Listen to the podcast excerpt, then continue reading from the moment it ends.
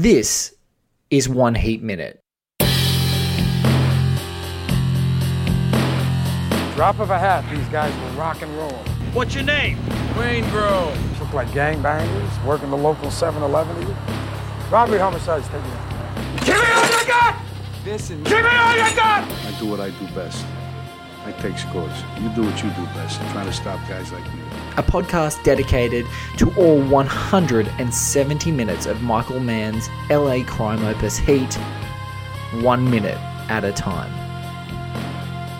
Ladies and gentlemen, welcome back to One Heat Minute. I'm your host, Blake Howard, and well, it's been a- an incredible journey. Like, we're 159 minutes into Michael Mann's 1995 crime opus Heat. We are literally seven minutes away from the final moment pre credits at the end of the film, and it's it's a really distinct pleasure that throughout this journey I've been able to talk to a bunch of people a that I didn't know and and made new acquaintance with incredible both critics, writers, historians, and also filmmakers. And today is kind of no different.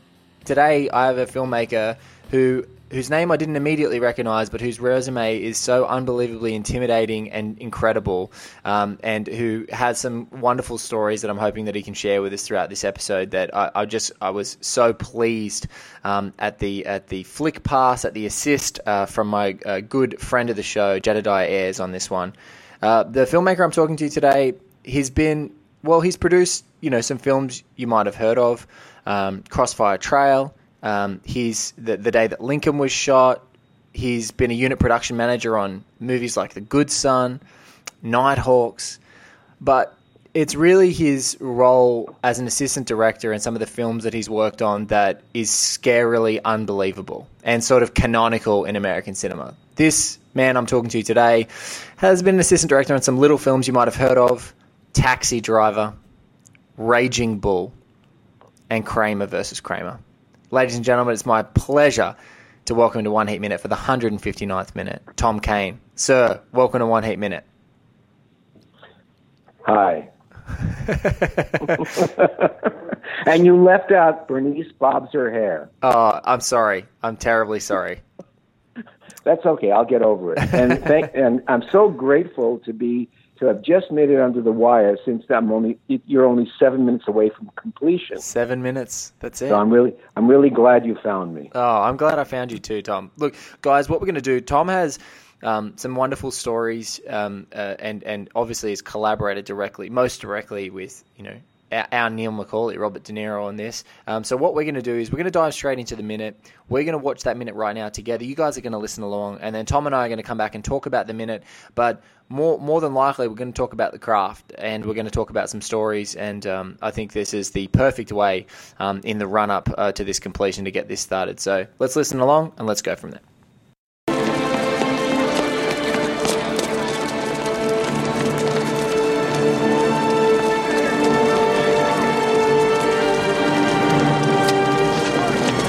Shot.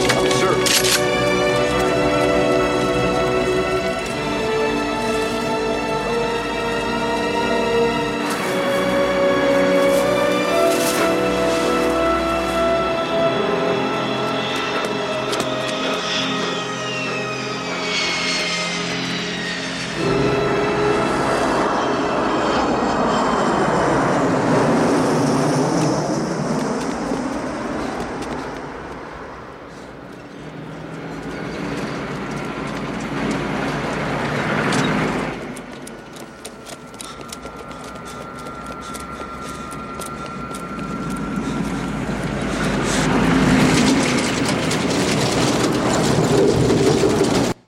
So Heat is a Heat is a movie that you're familiar with. You've obviously worked with De Niro before. Like, where do you and, and work with De Niro arguably on two of his greatest works? Um, you know, where does Heat stack for you as a film? Is it something that you, you fondly revisit? Is it something that's that you know where where do you place it? I'm just really interested to sort of hear from you as a filmmaker and, and with your your experience. Where do you place it?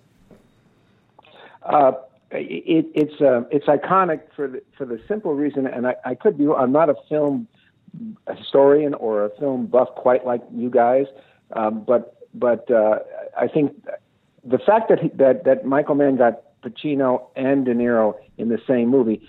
Correct me if I'm wrong, but was that the first time? And has there been another time? Well, yeah, like face to face, it's the only time. So Yeah. Godfa- Godfather in seven, Godfather Part Two in seventy four. Right, but they never, but they never, but they never acted together. No, Right, exactly. ne- exactly. never. So this is yeah, the, the that was first time pretty- ever. that that, that was pretty uh, iconic for me, and and um, and the dialogue was just brilliant. I, I just want to go back to one thing. You know, Michael Mann is is, is someone who's who's um, uh, like all the good directors t- takes a lot of puts a lot of attention to detail and makes it authentic as possible. And it was the one time when I kind of like set up was when Pacino does take this machine gun from this guy, and the guy doesn't resist. It's like as if he knows him Yes. uh, and and it's it's all okay, you know. But he doesn't say what the fuck, you know. He doesn't, he, he, I found that to be, you know, quite, you know, it stretched believability for me.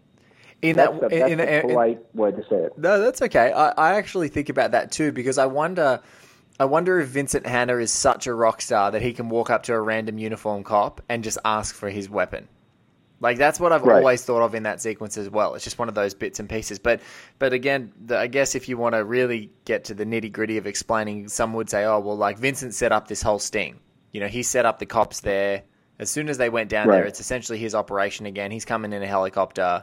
Maybe people knew he was on foot going through the crowd looking for McCauley. Who knows? Whatever. But yeah, no, that's Right. I've always I've always thought that because he's so compliant. It's so nice that he's just like, okay, cool. Here's here's a double barrel shotgun. Yeah, yeah, have it, have one. I'll get, I'll get another one.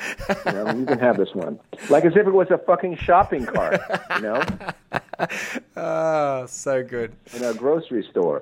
Um, but anyway, I, that that just, uh, uh, whenever I see a, kind of a violation like that, I um, it, it it it registers. Yeah, defi- registers. definitely. Especially in a Michael Mann movie, as you point as you pointed out, it's like such a slave to the authentic. Um, even though you know can be quite melodramatic and things like that in this film, and I think in this series of you know this podcast series, you know we've talked about that that there's sort of this heightened level of the drama throughout. But um, but yeah, the the the heat, you know the the brass checks of the weapons and everything like that. When there's something that goes wrong or something looks wrong, you just immediately jumps out because you're like, oh, that's so different to everything else that's in this movie. Right, right, right, exactly.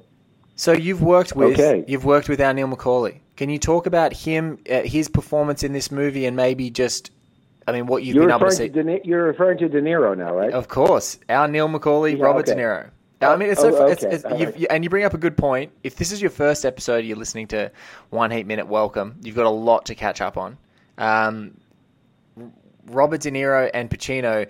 Funnily enough, you know the geeks who listen to this show and, and the avid Heat fans, we've become accustomed to calling Pacino and De Niro Vincent Hanna and Neil McCauley. But I guess for just passing fans uh, of this movie, it's always just Pacino and De Niro. There's no, there's they don't even get character names. It's just who they are, Pacino and De Niro in this movie. So Exactly, especially if you know them. yes, So I, Well, I, I don't know the, the, the luxury would- for I the luxury for you is that you know them, right? You know you know the man. Yeah, yeah. That might be that might be something less than a luxury too. You know, if the truth be told. But anyway, we're not going to get into the truth. We had that already. That liability uh, discussion.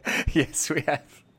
So, um, what do you think of what, what? I mean, what was it like working with him? What's it like working with these these method guys? Um, and and I know that you've got a story about you know meeting and, and being around Pacino, but can you tell us a little bit about De Niro and the guy's commitment as an actor? Because I think you know he's arguably one of the Yeah, greatest yeah, actors yeah. of all time. Well, they, they, they couldn't be they couldn't be more opposite uh, in in terms of personality. Um, uh, Bobby is very very introverted. It is it's kind of a general term, okay, but it's not. he's not really introverted. He's just about the work. Yes. and he stays inside to keep the to keep the character going. Uh, so you're you're not going to come to work one day and say, "Hey, Bobby, how you doing?" You know, that, that's not what you do. Uh, you, you keep you let him have his space. Uh, he's ready when you're ready, and he comes to the set and he does the job. yes. Finds his key, says says finds his mark, finds his key, and says his line, um, and all with a lot of forethought beforehand. Uh, whereas Al is more is very talkative, and you know affable, Yes. and just completely just completely different. Um, but both of them do to do all the work as far as I can see. I've never actually worked with Al, uh, we we so almost worked together in that we were both shooting movies in, in, in Greenwich Village. He was shooting Cruising, and I can't remember what I was, what we were shooting. Um, but we were only a block apart and whatever. And I knew Al from from the Actors Studio because he and I both took a a, a directing course from um, from from someone called Lee Strasberg. You may have heard of him. yes, yes. The Uh, yeah. and and uh, so so anyway, we had a we had a you know a, a hey how you doing you know you know that kind of thing. We knew each other's names etc. But very friendly, you know. Um, and um, uh, fun, it's funny that that he plays introverted. Al does very effectively, and and De Niro plays the the ebullient, um, uh, talkative guy uh, very effectively, and yet they're the exact opposite in person. Yes. And it, he, it, when you say that to me, especially because you're talking about knowing these guys from you know the beginnings of, of their careers, and, and obviously your career as well, it's you know Pacino didn't really flex this sort of um, gregarious, you know, huge, big talking muscle in his acting career until kind of like lateish '80s. Whereas you know he'd been he'd been so associated with you know, deeply inward guys like the Corleones of the Right. world and the Serpicos Right, of the world. Like he's just he's dialed in. He's not releasing anything. All his cards are to his chest. Right, right. So Exactly. you're you're Exactly. working with you're you're looking at this film. You're looking at the craft that besides the shotgun jumping out in our minute, we were talking um, really quickly about Amy Brenneman um, uh, as Edie, uh, the woman that sort of left aghast uh, in this scene. Um, a terrific performance, and then she gets her little punctuated moment right here in this uh, in this minute that we've just covered. Right. So, I mean, what is it like? You know, you just flew past Lee Strasberg. You know, one of the the one of the like most influential presences in the history of cinema um, and and and acting, um, really out of New York at the time. Like, what when you think back to these guys and and you know where they come up and the methods that they were sort of crafting as young actors and performers and filmmakers you know was it always was it like a certainty that these guys had to be in a film across from one another to really showcase you know everything that they'd ever crafted in their career No, I don't think so. I don't think. I think. I think they can, they, they they stand on their own. Yes. Most definitely. And and and this is uh, just a, a an added bonus, if you will. yes um, because they're they're both uh, they're both iconic. They're from the same school, or the, not the school, the same class as as Dustin Hoffman. I think of the three of them together. Yes, I worked or had, had the fortune or misfortune to work with two out of the three of them, and um, uh, and anyway, that they, they stand on their own, but they're but they're the top of their class, so like in my opinion. Oh, absolutely. I, I was I was just going to say, you know, you, you were talking about you were talking about De Niro and and Al like coming, like bringing uh, uh, a lot of forethought to executing on on set and doing what they've got to do. Um, are these guys and is I guess the reputation for us, like as you know, film lovers or film you know obsessives. You know, we always think of like method actors wanting to go again, go again. There's sort of that obsessive streak you think about with people like Kubrick, making people do a million takes and things like that. And and uh, like, are these guys the kind of guys that take a while to warm up? Are these guys, to, or or do they just come in and they drop it and it's it's done? Like, what is what is your experience with the way that you know this class works? Right, right. I can't speak to uh, to to Pacino in that sense, but I I, I tend to De Niro. I mean, he, he's um, uh, yeah, no, he doesn't take. A, he's done all the work before he gets there, just like we do the work before we ever shoot. The movies are made in prep, Yes. as Hitchcock, yes, Hitchcock once said.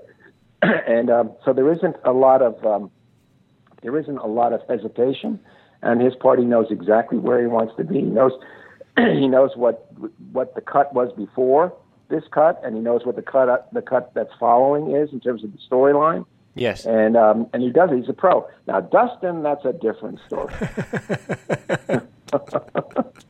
uh, uh, w- y- y- you know, in, in Kramer versus Kramer, can I deviate to another movie? Please, please okay? do. If if if you, this is Uh, okay. part of the show is digressions, I would love I'd love you to deviate for a moment.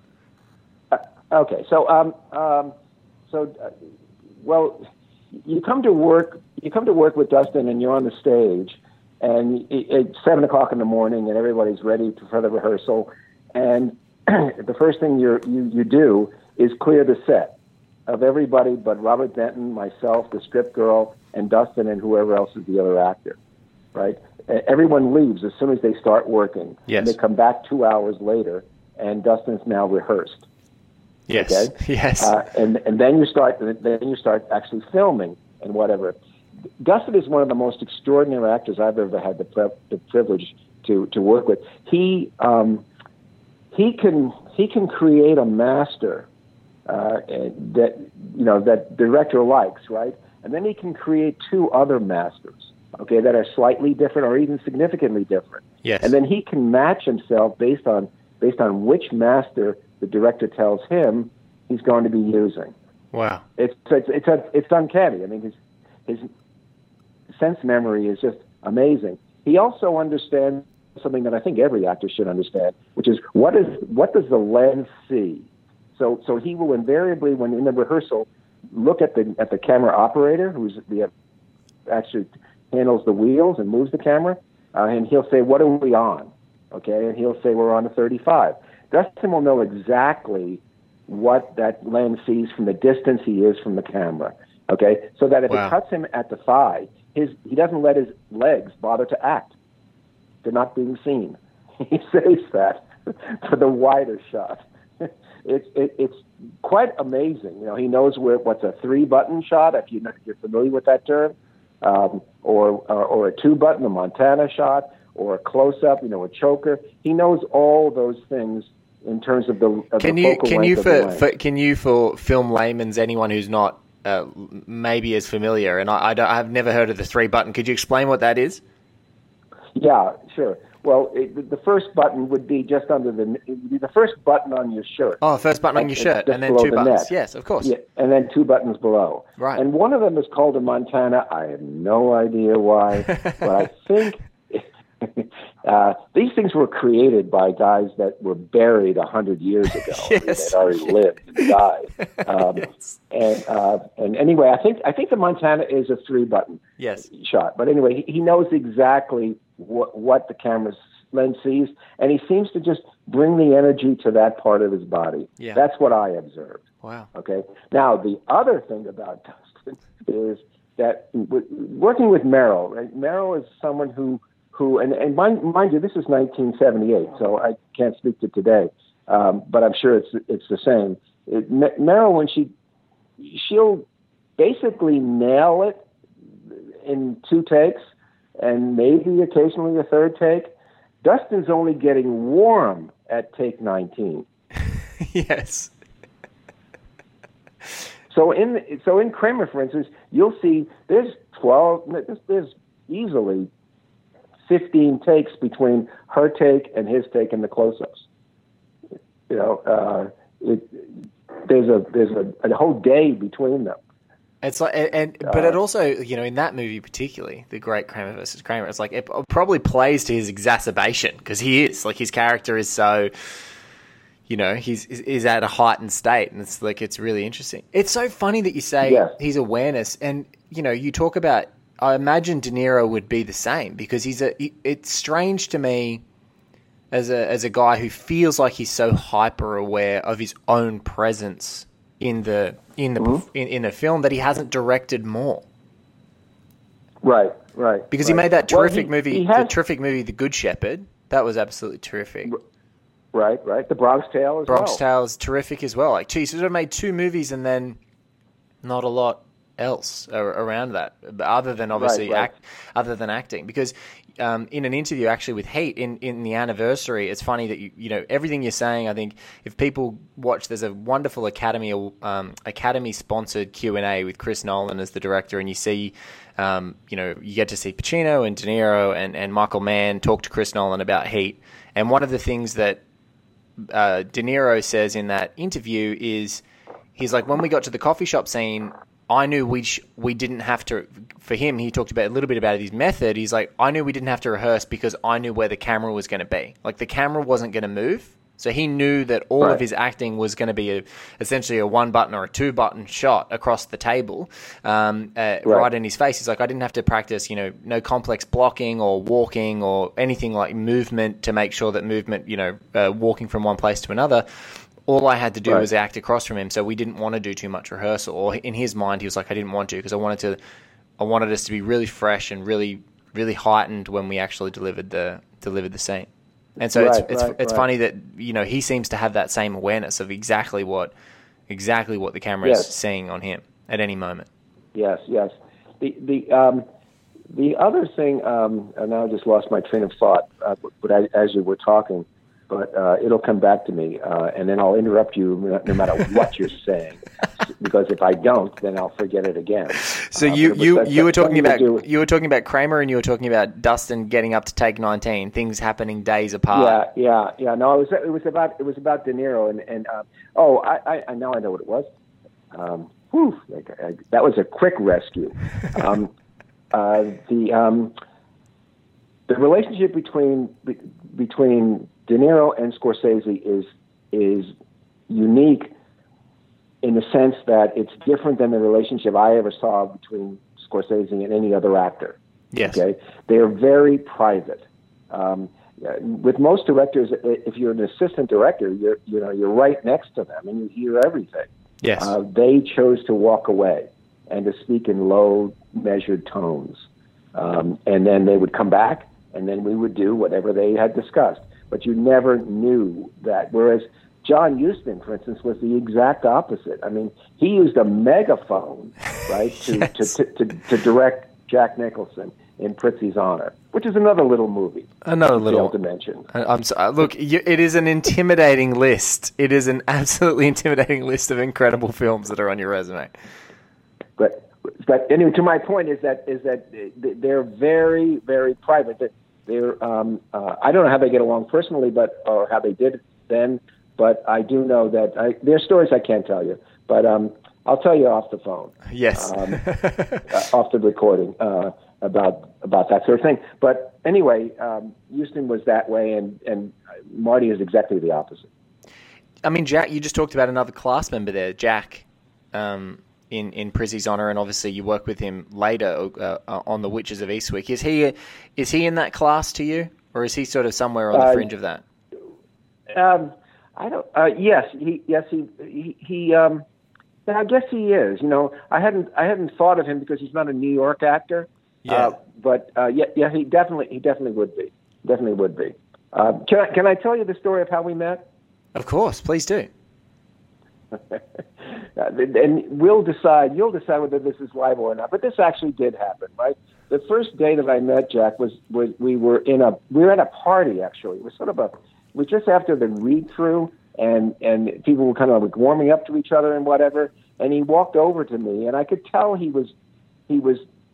You can tell that he checked out since we had yet to meet who I was Yes. and what do I do? You know, that kind of thing, whatever. So he walks over to me and he, um, and I'm talking to someone at the time, and I finished that conversation and I turned to, to, to Jack and he says, he says, uh, uh, you want to get along? I go, he doesn't say hello, right? and he also looks left to right as if he, now he's acted, right?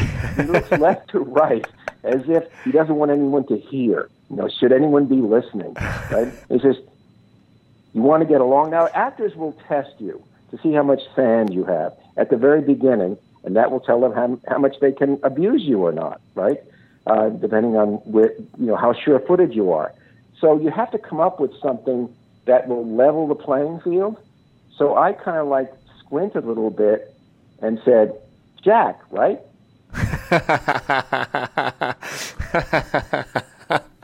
and he and he he laughed a little. Okay, he allowed himself a little because he realized I had held my own.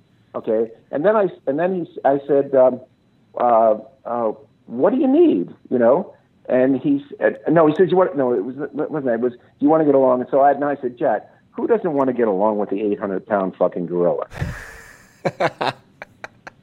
okay, and I said, "So what do you need?"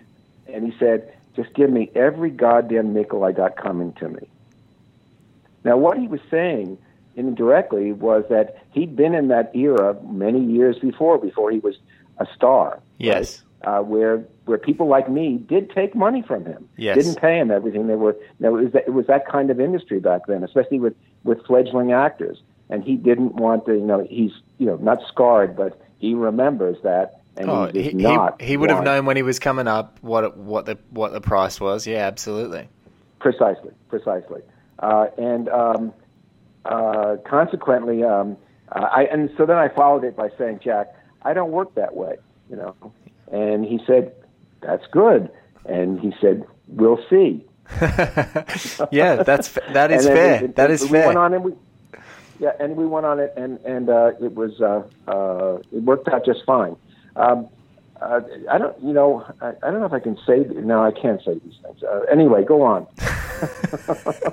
This is. Can I just tell you? This is one of my. I fa- can say This is this is this is one of my favorite. this is- one of my favorite chats, and this is all staying in is because I, I just the the self censorship. I just love that. And, and Tom, I thank I thank Tom so much. You know, this is a guy who's been on set with some of the the greatest actors and directors and writers that that American cinema's ever seen. So he he does have many stories um, and that he has to be delicate with, and uh, and I appreciate his time. Thank you very much and uh, for sharing. But go on, you you said you had one story that you can share. Oh, you just, just and and, you know, all, everyone you know has you know has um, comes from from nothing. You know, you're not you're not born into into the, the the business of acting. You have to find yourself, work really hard, go through the, the the paces as it were, moving up the line and whatever in your career, and finally you land. Hopefully, you land. Yes. Uh, very few land, but hopefully you do. Joe Pesci, right, who lived next door to me, uh, he uh, for a while there in, in L.A. He when he when he accepted his Academy Award for Goodfellas, he had the statue in his left hand, and he looked out at the audience, right, and and he said, um, "I know so many actors." And no, he said, "I know so many fine actors," and everyone expected, like me, that he was going to say that never get a chance to win an award like this. That's not what he said. He said, I know so many fine actors out there who never even get the chance to read, meaning to audition. Yes. You know, that's how that's the the game you're choosing to play when you go into the into the acting movie business. That you know, the the, the, world is littered with really fine, talented people who never even get the chance to read anyway, getting to De Niro, getting to De Niro, right? And I can't think. This was this was uh, was Taxi Driver, I think, um, where he. Uh, no, I'm not going to tell you. Sorry. Oh, you hang up, you call me back, and I'll tell you. I'll tell you. That that's fine. Well, we we can do that o- off the recording. Um, so you know, one one thing I want to ask you, just from like a pure craft perspective, you know, there's a out of this era, and you've worked with the Scorseses of the world, and and you've seen those guys come up. You know, Michael Mann is a is a, in a strange way is essentially a contemporary of these filmmakers and a contemporary of you know someone like yourself working in in that time, but but he kind of pivots to television very early at a time when television wasn't prestige; it was thought of as something else. And but Right. but essentially, when he comes back to making movies, you know, if I look at movies in his resume, the the thieves, the manhunters, you know, Mohicans, um, you know, Heat, Insider. I don't think of any other filmmakers essentially, you know, in the in the Miramax era that are making films like him. I every time I look at Mann, I think back, I cast my mind back to to these filmmakers and these contemporaries that are working now, whether it's Alan Alan Pakula or Scorsese or or Right. um, uh, or, um, uh, De Palma, things like that. You know, Coppola. So when you're when you're looking at that, do you when you're looking at his films as a guy from that era, do you see you know some of the you know some of the same themes, some of the same like political ideology, some of the same social stuff that is like imprinted on how you make movies or how you, you see the world? Do you see that in Mann's movies? Does that seem to carry through, or is he a, a different entity altogether? I, I think he's I think he's an one of the one, one of the wonderful things to be. He's an individual all to himself. Yes. Uh, uh, uh, he has his own footprint, and um, and he leaves it everywhere he goes. And sometimes it's heavy, Yes. Yes. you know. And offset, it's really heavy. You know, he's a perfectionist. Um, I, again, I only know I friends that did Mohicans and things like that. Also, he did a TV movie, which is the first time I discovered him. I think it was called The Miracle Mile. Jericho Mile. like that? The Jericho Mile, yeah. Jericho Mile. There, was- yeah, yeah. And if you watch that film, it's really quite brilliant. Um, and uh, this was back in 1980. Um, and uh, uh, anyway, uh, uh, he's special. He's talented. He's he's professional. He's not easy to work with, from everything I've been told. Yeah. Um, he, he um, uh, whatever, you know. The rest is just gossip. The rest is gossip. Yeah, oh, I mean he's a perfectionist, right? As as you've as you've talked as you, as you've talked about, you've worked with perfectionist actors um, as well, like coming in, being ready, and I think that he's he kind of strikes and imposes that that kind of uh, that same approach on all the people that he works with as well. So depending on your style, you kind of have to fit. You have to fit that style. Yes, yes, yes. And having the ability to terrorize people doesn't hurt. that is, you know, that is. It's a separate. It's a separate skill set. See, this is this is a workshop. This is a workshop in and of itself, in and of itself, right now. What? uh, yeah. See, if we if we weren't on camera or on tape, I could, we could have an even better time. Oh, But, uh, look, Anyway. I, I'm I can't. This is one of the this is one of the first times that I'm going to have way more fun in the conversation off air than I am in the conversation on air. Um, so I mean, you you've you you know you you talk about, and so for folks. Uh, you know, we, we briefly glanced past Lee Strasberg before. You know, for, for if people aren't aware of his, you know, his his method acting, um, you know, method acting that he essentially invented, or his particular uh, branch of that, and then going on into other filmmaking, you would know him as acting across from Al Pacino as Hyman Roth in The Godfather Part Two.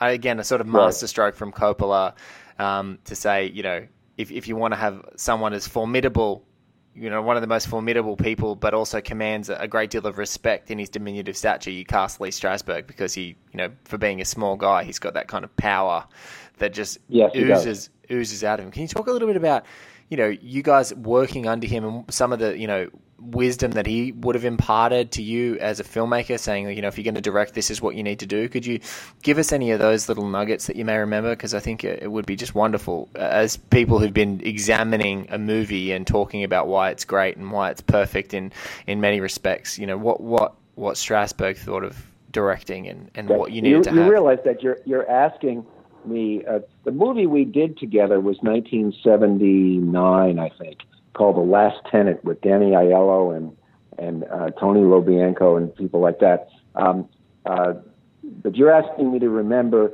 things from 1973. Uh, just a little while back. Conversation Just a little while whatever. back. Uh, you know, when, when were you born, Blake? I was born in 1985. Actually, Yeah, today, today, as we're talking, it's my birthday in Australia. Oh, oh wow! Congratulations. Eight, did you say eight, 85? 85. you- I'm 34 today.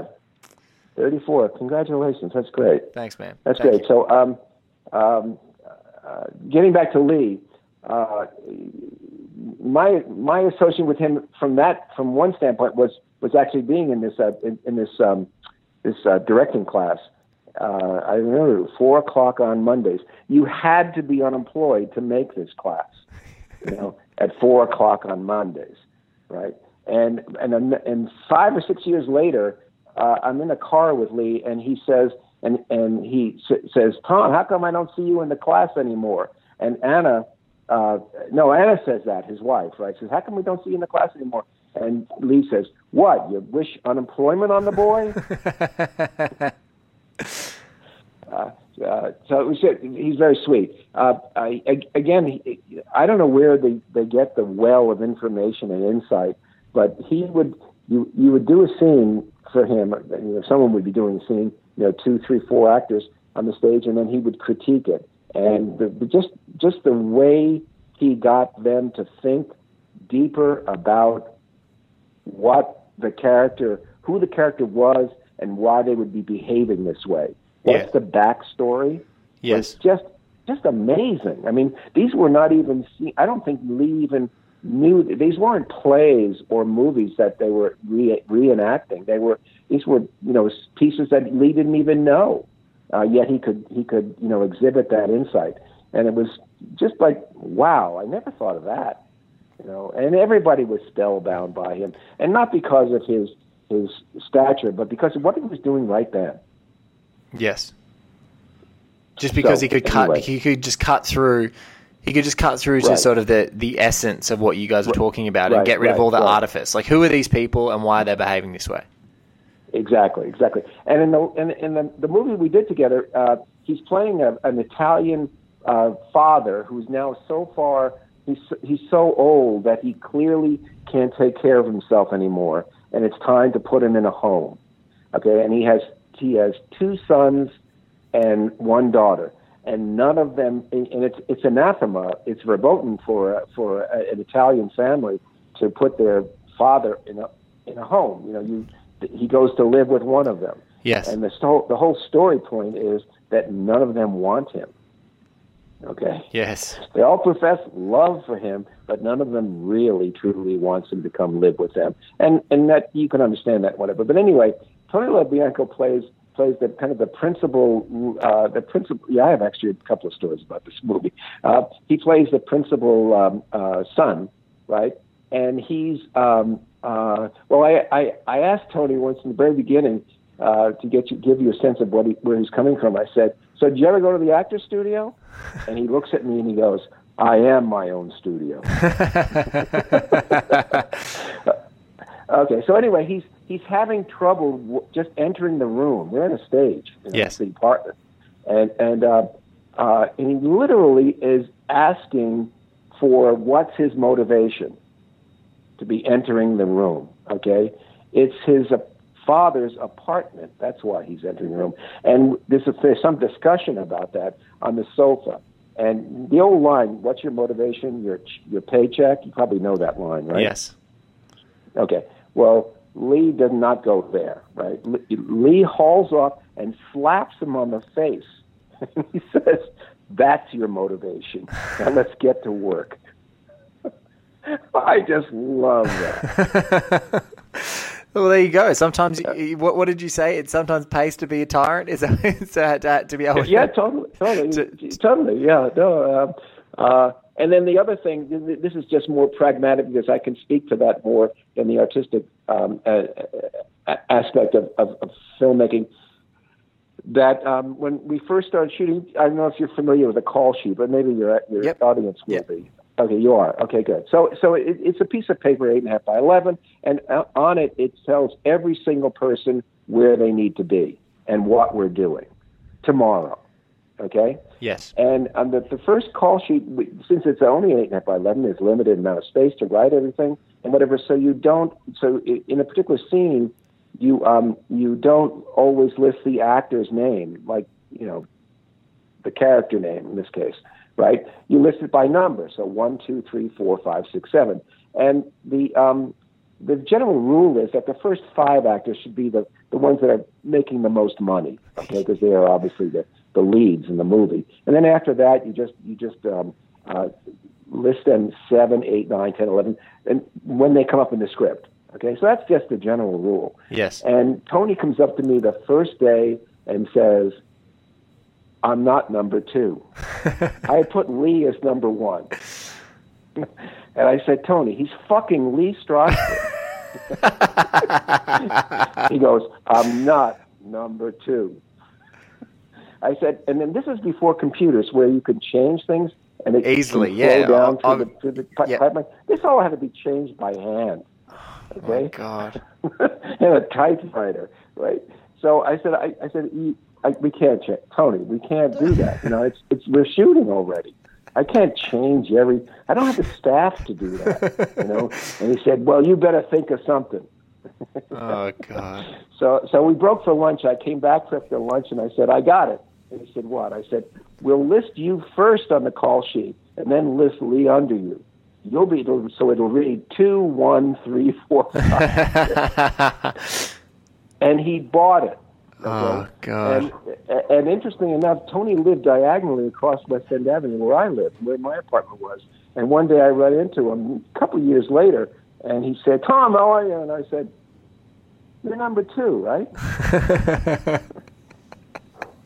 anyway, that was just just an interesting aside. They brought in assistant directing and the mechanics of it, and then you got to deal with the personality and the ego uh, of, of of actors. And if they didn't have that ego, and if Dustin wasn't probably if he wasn't difficult, he'd uh, he wouldn't be as good. Yeah, absolutely. I, I mean, you're you're playing as an assistant there. You're just wrangling the ego to get them to get them to bring that energy Oh into yeah, the performance, oh, yeah. right? And they're testing you every every, every day. Well, look, I think um, I think uh, the perfect way to wrap up this episode, firstly, is to say, Tom, thank you so much for being a part of One Heat Minute, and uh, and secondly, I'm going to leave a question for everyone to ponder, um, uh, just as we're farewelling Tom. So thank you so much for your stories, thank you so much for your candor, and uh, it, even though we took some digressions, I, I loved doing it. So thank you, thank you so much um, again.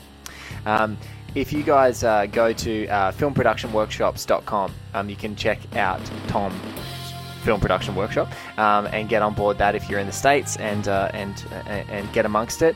Um, but one thing I'd just love to ponder now, I'd wonder. Thankfully, only a couple of days in the entire, you know, sort of hundred day shoot of this sixty odd million dollar film in 1995 Heat would have required a call sheet that had both Al Pacino and Robert De Niro, and we can both wonder who would have been number one on the call sheet on that day. What do you think? what do you think, Tom? Just one for us to ponder. Not an answer we ever need to answer on this show. Guys, thank you for listening. I've been Blake Howard. Thank you, Tom Kane, again for being a part of the show. And, You're uh, welcome. and thank you to Garth Franklin for our web design, as always. Mr. Paul Davies for our theme. And God, we'll catch you on another episode of One Heat Minute just around the corner.